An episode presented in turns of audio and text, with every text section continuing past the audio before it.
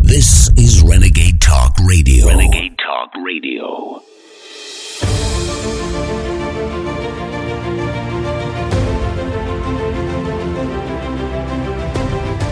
Welcome to the Terrorist Therapist Show on Renegade Talk Radio with your host, Dr. Carol. Though you may not realize that the ongoing threat of terrorism is affecting your life and that of your loved ones. Each week, Dr. Carroll analyzes the hottest topics in terror and helps you and your family reach your dreams despite living in a time of terror.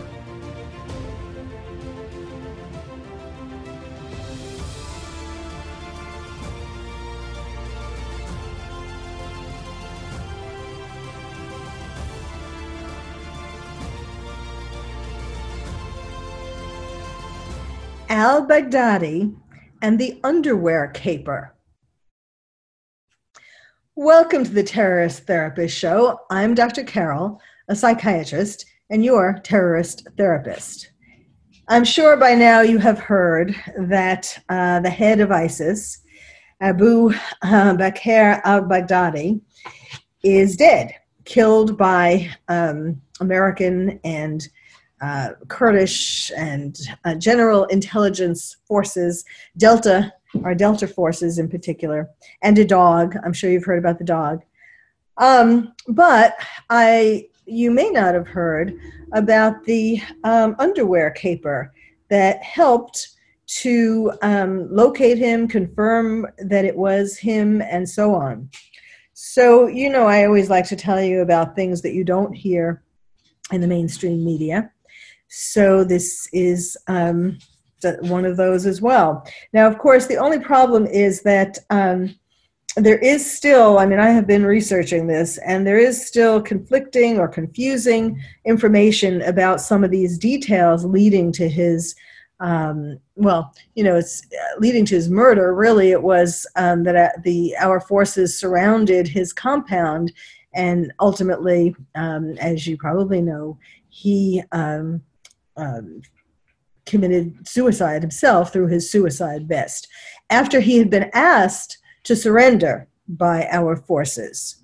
But he chose to commit suicide because that's the more, you know, that's the way dying um, in glory is the way he would get rewards in heaven. But it is important to know that um, we did give him a chance to to uh, surrender. Of course, he probably felt that life would be worse um, if he surrendered as well. So let me tell you some of how we got to him.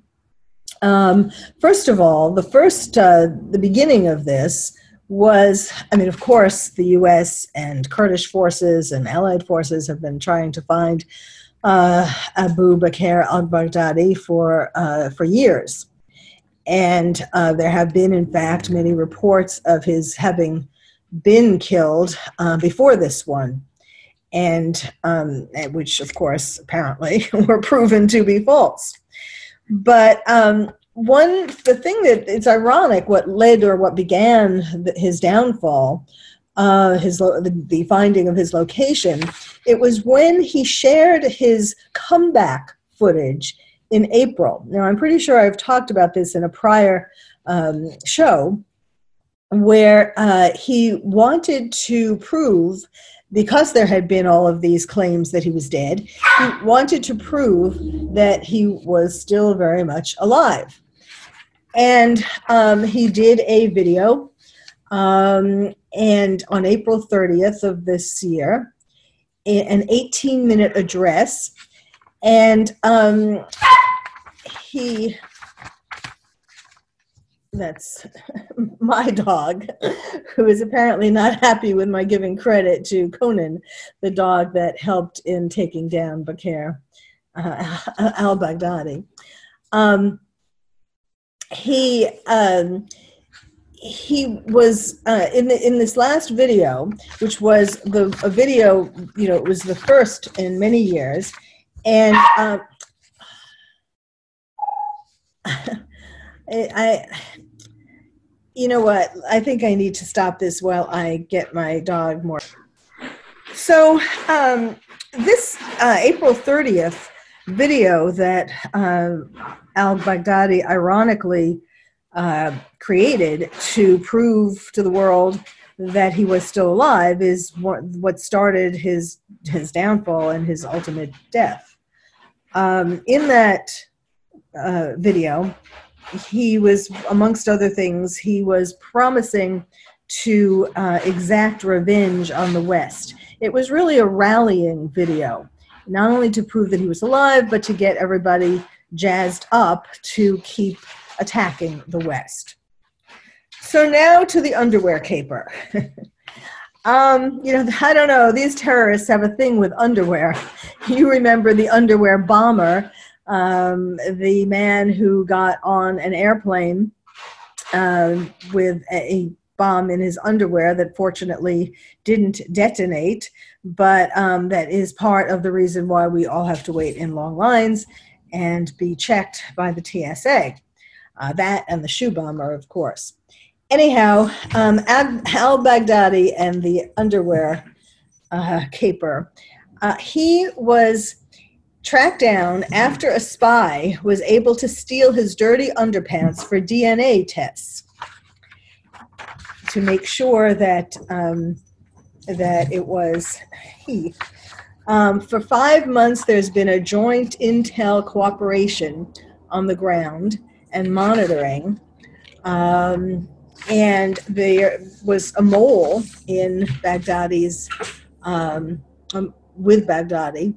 He was one of his security advisors, and he was um, in he was in contact with people who were helping the CIA, and, and the information was being relayed back to the CIA. So, um, to prove that there, you know, we needed to prove we, the U.S. wanted confirmation and to prove that their source, that the mole was real, um, that you know it wasn't. Uh, it wasn't um, someone who's really was a spy for or on the side of Baghdadi um, they wanted him to bring something out that would have DNA on it. So he stole Baghdadi's dirty underwear, not a, not a fun task. And that was about three months ago, three months before the raid on Baghdadi's compound. And then they wanted him to uh, bring out a blood sample as well, and that happened about a month ago. So once these were confirmed as belonging to Baghdadi, of course, they're not explaining how they were able to do that. Um, then uh, the this source was taken to see Baghdadi, and um, well, no, I'm, I'm sorry, I'm not after, but this, this source, this mole, was someone, as I said, on the security detail of Baghdadi, and he was um, beca- before they knew that he was a mole, of course, um, they would take him to see Baghdadi because his job was to tell Baghdadi where to go to be uh, safe, like where to move. Baghdadi was just like Osama bin Laden. Bin Laden was always on the move to try to avoid being captured. And um, this security source was um, this, this man who was in the security detail of Baghdadi um, was brought to Baghdadi. And when he was driven to him, um, to you know repeatedly to tell him where give him advice about security um, they told him to lay, sit down on the floor of the car or to get down you know to crouch down to not look out the windows so that he wouldn't be able to know the landmarks um, which would lead other people lead baghdadi's enemies to him. But he was able to sneak a peek and um, or peaks, and he was able to help to um, tell the U.S. and and um, the people who uh, to to ultimately aid in this detection of where Baghdadi was. Um,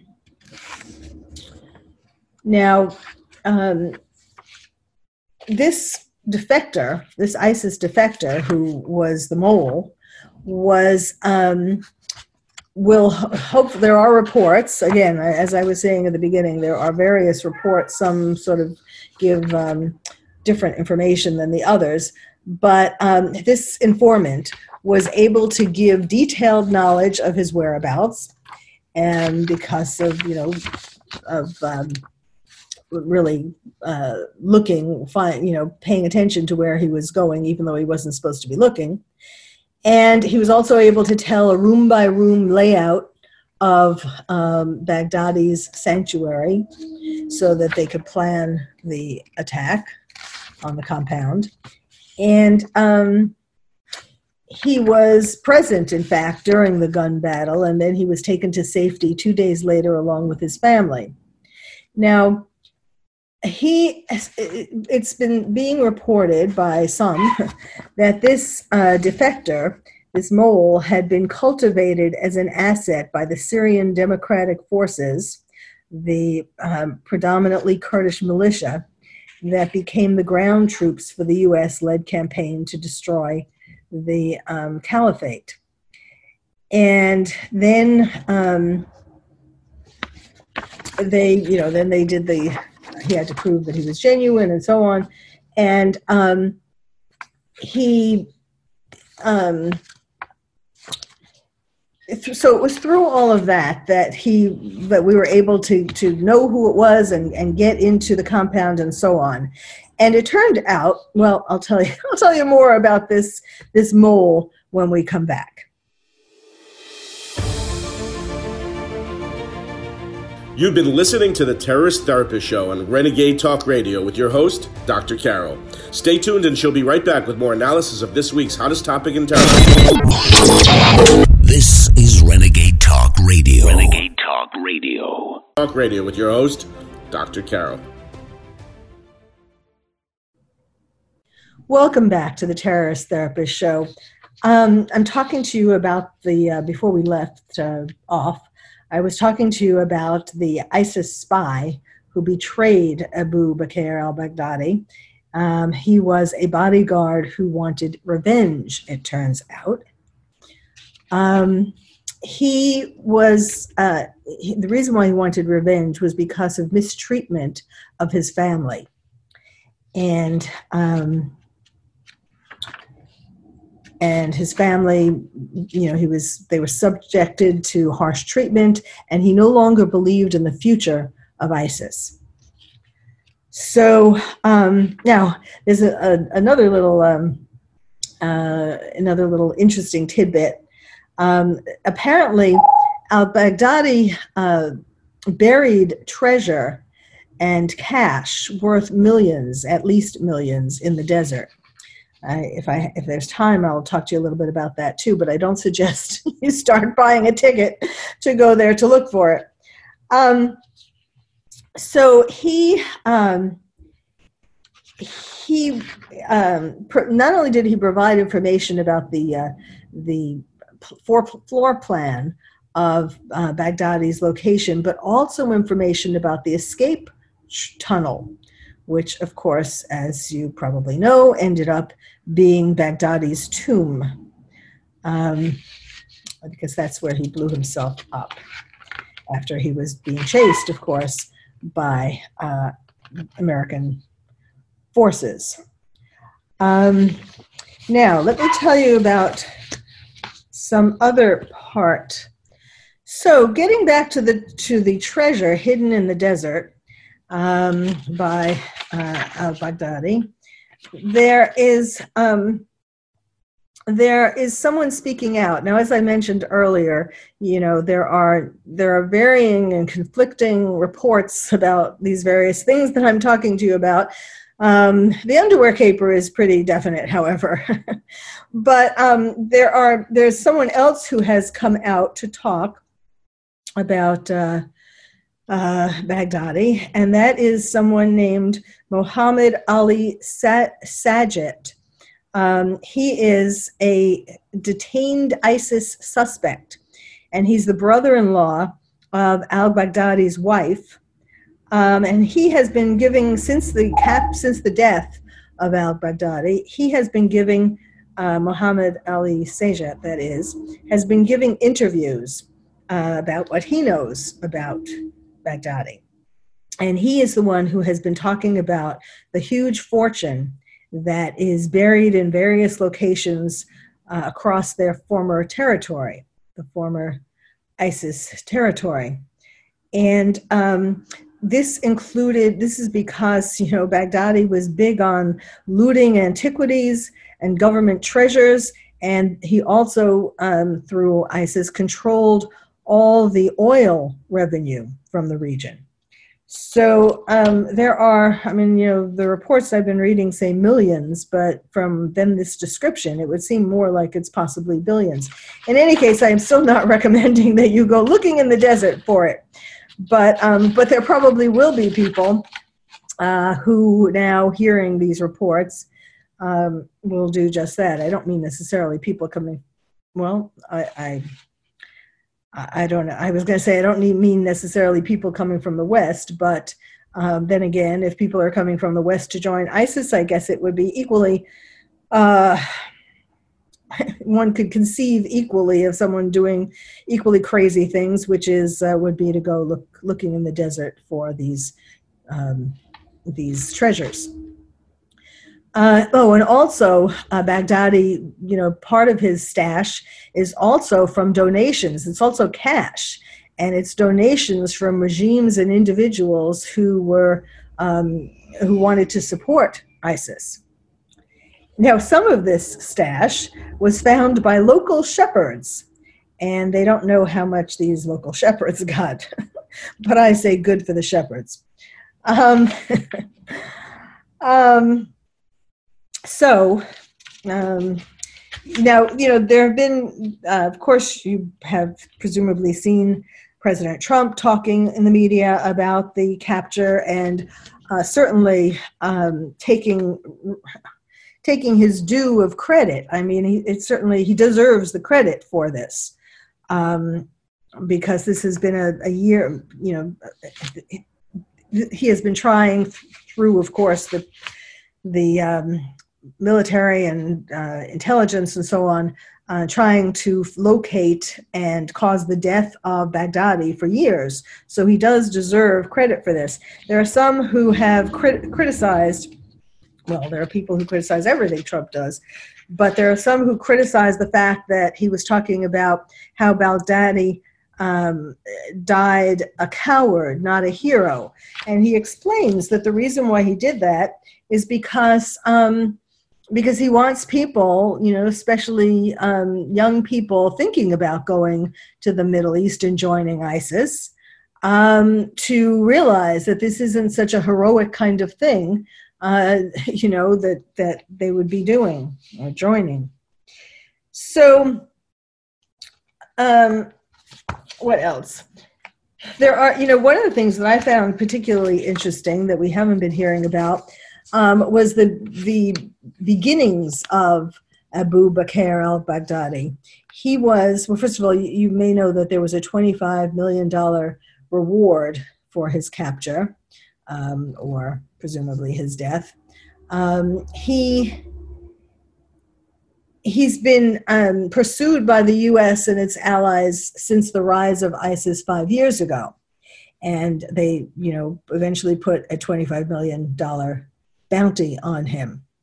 Now, um, at its peak, ISIS controlled 34,000 square miles from western Syria to eastern Iraq, and it imposed its brutal rule on almost 8 million people. I mean, there's no question that Baghdadi was an evil, cruel man and deserved to die. Um, his, his beginnings, though, his story is kind of interesting. Uh, he was born in 1971 in the central Iraqi city of Samarra. He was um, he came from a religious Sunni Arab family who claimed to be descended from the Prophet Muhammad's um, Quraysh tribe. And as a teenager, this is what I found as a psychiatrist particularly interesting. Um, that as a teenager, he was nicknamed the believer by relatives because of how much time he spent at the local mosque learning how to recite the Quran, and because he would often criticize those who failed to abide by Islamic law, by Sharia. So, what, what I, why I find that particularly interesting is because it wasn't that he was someone who became the leader of ISIS because he was you know, out for power, although certainly, presumably, by the time he did, I mean, he, he went through a lot to get to be the leader, but that he was really, um, he was steeped in religion even as a teenager. I mean, he was really, it, one would, it would, it would seem from his background that he really believed in what he was doing or in that the, that the Quran uh, instructed true believers to, to destroy the West. Um, so he finished school in the early 1990s. Then he moved to Baghdad. He got he's very well educated. He got a bachelor's and a master's degree in Islamic studies, and then he embarked on a PhD at the Islamic University of Baghdad. And while he was a student, he lived near uh, a Sunni mosque in Baghdad, and he was described as a quiet man who kept to himself, except for when he taught Quranic recitation and played football. It's kind of a, an interesting um, way of. It's hard to imagine the leader of ISIS playing football, but he did.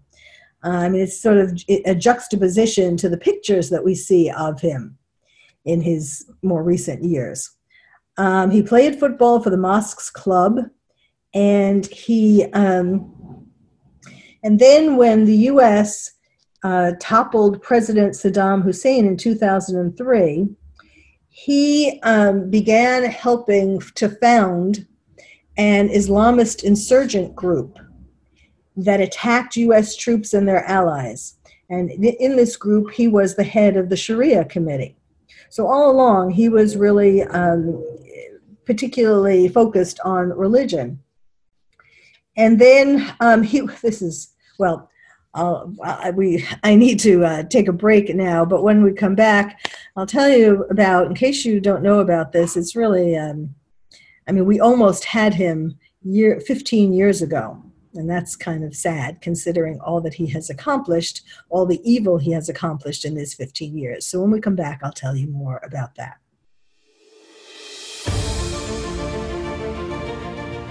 You've been listening to the Terrorist Therapist Show on Renegade Talk Radio with your host, Dr. Carol. Stay tuned and she'll be right back with more analysis of this week's hottest topic in terror. This is Renegade Talk Radio. Renegade Talk Radio. Now back to the Terrorist Therapist Show on Renegade Talk Radio with your host, Dr. Carol. Welcome back to the Terrorist Therapist Show, where I left off talking about um, how Bag- Baghdadi, basically Baghdadi's uh, rise from being a um, teenager who was uh, called nicknamed the Believer and very, very um, ensconced from a very early age in his religion. Um, you know, ultimately pursuing it in a very extremist kind of way. Um, and so I, I, when we left off, I was saying I was going to tell you about how we, we had him at one time and we, we gave him up. In 2004, he was detained by U.S. troops in the city of Fallujah and he was taken to a detention center at Camp Bucca or Buka, I guess. Um, and that has been described as a university for future leaders of ISIS and um, because the inmates in this camp became radicalized, it was kind of like what happens in jails um, nowadays. Um, the inmates of this camp became radicalized and um, they were developing important contacts and networks. And in this camp, um, he led prayers, he delivered sermons, he taught religious classes and he was and sometimes the US administrator asked him to mediate disputes. Now the sad part is that he was considered a low-level threat by the US and after 10 months they released him.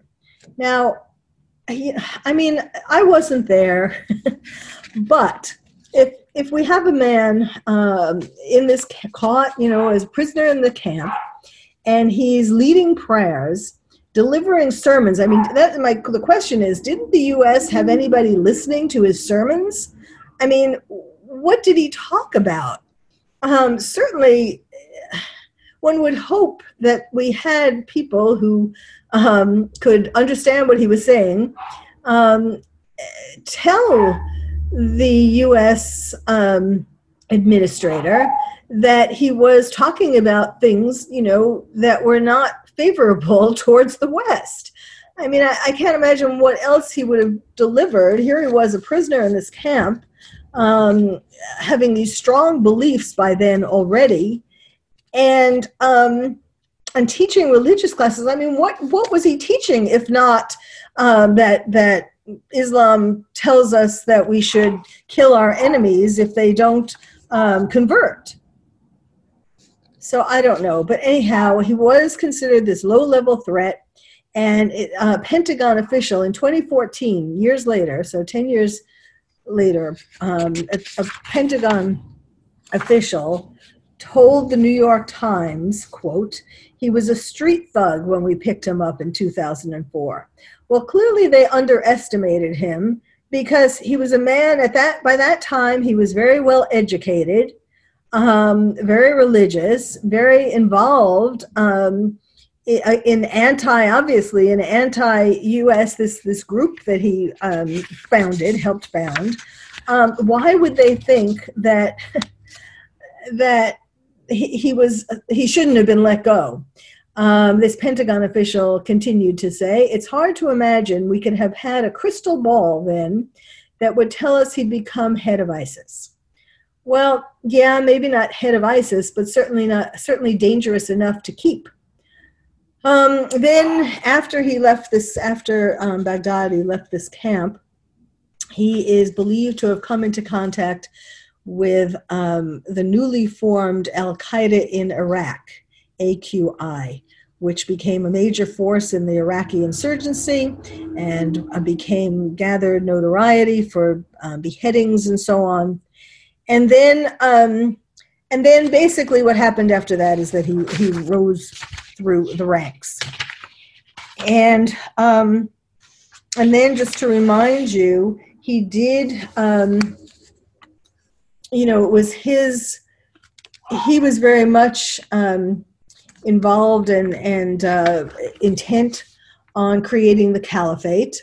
And he, he did release um, a video in 20, 2014 he did release a video that this is the video that um, the only video before the, the more recent one the one this year um, in which he delivered a sermon at uh, the Great Mosque, and he it was again it was a it was supposed to rouse a lot of um, support for ISIS.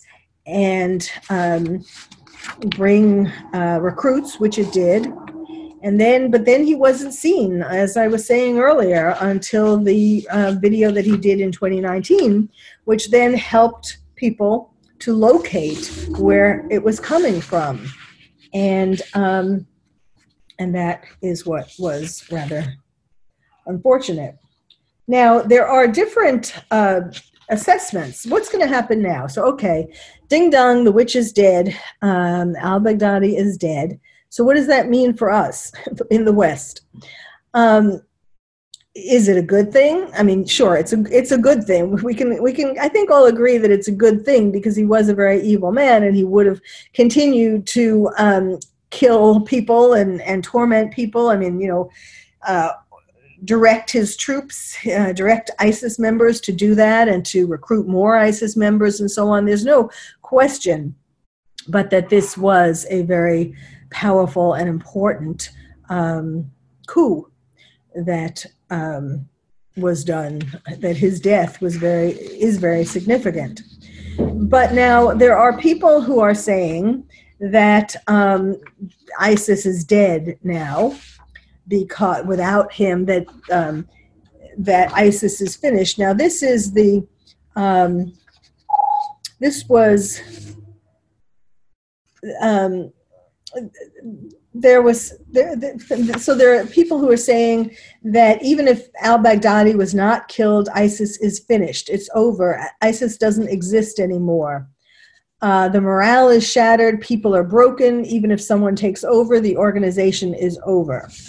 But then there are people who are saying quite the opposite that his death, um, which was, I mean, you know, yes, it was a suicide, but really it was a, su- a suicide brought about by um, our closing in on him. So you could also look at it as a murder. Um, and um, so, of course, that's going to make a lot of people in ISIS and ISIS sympathizers very angry. And so, are we going to? There are some who are saying, you know, we're, we're in fact, um, this, our security forces and intelligence and so on are are um, being becoming ready or looking for um, a revenge kind of attack or attacks, some kind of revenge for his death. And so, so we so bottom line, we don't really know what's going to happen. We do know, however, uh, just recently, the uh, ISIS has named a new leader. His name is Abu Ibrahim uh, al Hashimi, and um, but we don't know very much more about him because although President Trump is saying we know who he really is, um, I mean there are there are reports that perhaps this isn't his real name. Um, his, his full name Abu Ibrahim Ibrahim Al Hashemi Al Qurashi, and so he's being called the new leader, ISIS's new leader and caliph, and um, you know it's not by happenstance that they're also calling him the caliph because they the idea is to that just because the land um, the caliphate the land has been destroyed by Western forces um, and Kurds and so on. Our, our Kurds Kurds have been very. It must be said that Kurds, if it were not for the Kurds uh, helping the U.S. and allied forces, um, we might. Well, certainly we wouldn't have found Baghdadi by now. You know, just now. Um, so who knows when we would have. So um, they do deserve a lot of credit.